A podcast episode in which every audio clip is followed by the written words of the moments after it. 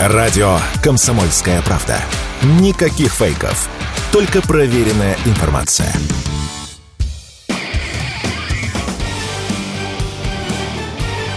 Говорит полковник. Нет вопроса, на который не знает ответа Виктор Баранец.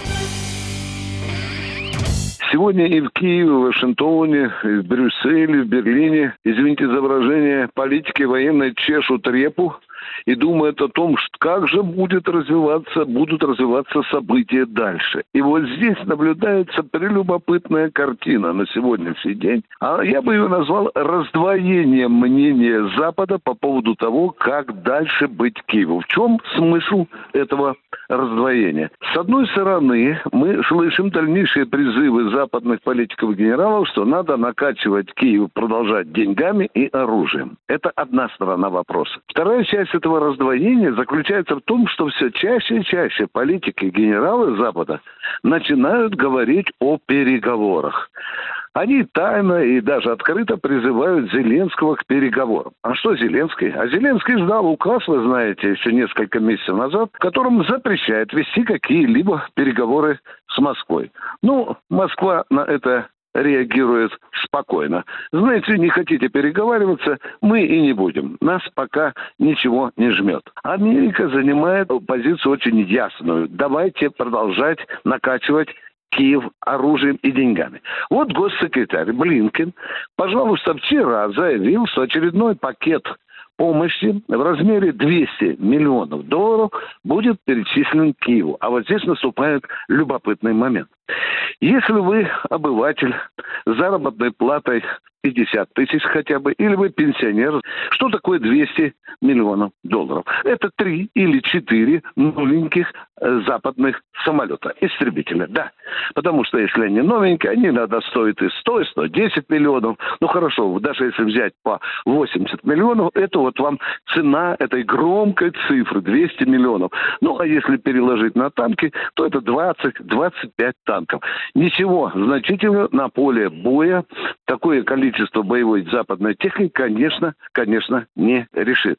А тут же включается уже и другое явление. Берлин вовсю голосит, что мы уже отдали Украине столько, что собственную армию сделали почти что голой. И вот это нытье по поводу разоружения собственной армии, э, оно же звучит не только из Берлина, оно же звучит, например, и в Англии, а это вы, вы же представьте, что это два главных спонсора Украины – Германия и Великобритания. Не все так просто, оказывается, и в Польше. Это главного, главная антироссийская овчарка такого НАТО, в натовском наморднике, которая возмечтала сделать армию 300 тысячной и требует от американцев новых вооружений. А тут еще же одна проблема вылезла, которая заставляет мучиться Соединенных Штатов Америки. Из, война Израиля против Палестины. А туда ведь тоже, извините за выражение, нужно бабло закачивать. Ну и вот мы видим, что, в общем-то, даже и Белый дом Соединенных Штатов Америки и Конгресс по части Украины стоят в раскоряку. Кому же деньги давать? Раньше вознамерились одним пакетом э, перечислить э, 146 миллиардов, не миллионов, в одном пакете для Украины и для Израиля. Но многие знают наверняка, что произошла в Конгрессе грызня. И Байдену не позволили одним пакетом перекачать эти деньги в Тель-Авив и в Киев. Таким образом, мы сегодня можем говорить, что и вот киевская проблема, украинская проблема, она, в общем-то, раскалывает и э, высшие политические, законодательные круги Соединенных Штатов Америки, что, конечно, конечно, нас может не радовать. Но там еще одна проблема назревает, когда, извините, Соединенным Штатам Америки, возможно, придется сидеть одной попой не на двух стульях, на израильском, украинском, а еще и на тайванском. Вот где тоже придется раскошеливаться Соединенным Штатам Америки. И, судя по заявлениям американских политиков, это их очень серьезно беспокоит и гнетет. А сейчас на Украине явно принята стратегия перехода к обороне. Три или четыре рубежа сегодня выстраивают украинцы начиная там от южных границ до Полесья, это говорит о том, что все-таки Киеву американские советники посоветовали пока посидеть в обороне, и даже есть некоторые соображения, что украинские генералы решили, э, в общем-то, сыграть в линию Суровикина. Ну, вы знаете нашу прекрасную линию, которая расшибла лоб, расшиб лоб украинское контрнаступление. Украинцы хотят, в общем-то, смоделировать вот э, такую оборону.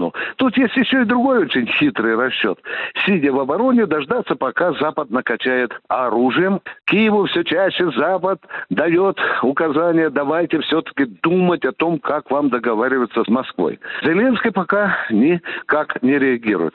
Вы знаете, я напоследок хочу сказать, тут, видимо, есть расчет. За счет вот этих новой серии переговоров с Украиной, они рассчитывают, что, может быть, будет Киев-2. Вы помните, что у нас были в начале специальной операции э, переговоры, которые, которым нас обманули. Возможно, Киев и Вашингтон рассчитывают, что будет Стамбул-2, где у нас тоже был выход на конкретные договоренности, но нас скинули. А возможно, ждут и Минска-3. Нет, скажем, мы хватит нас дурить. Мы будем идти на переговоры, как это уже было сказано и Путиным, и Шойгу, Лавровым, на наших условиях. У нас очень много работы на Украине, и на юге, и под Харьковом.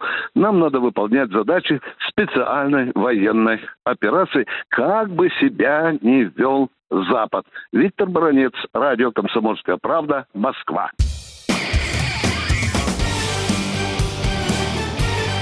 Говорит полковник. Нет вопроса, на который не знает ответа Виктор Баранец.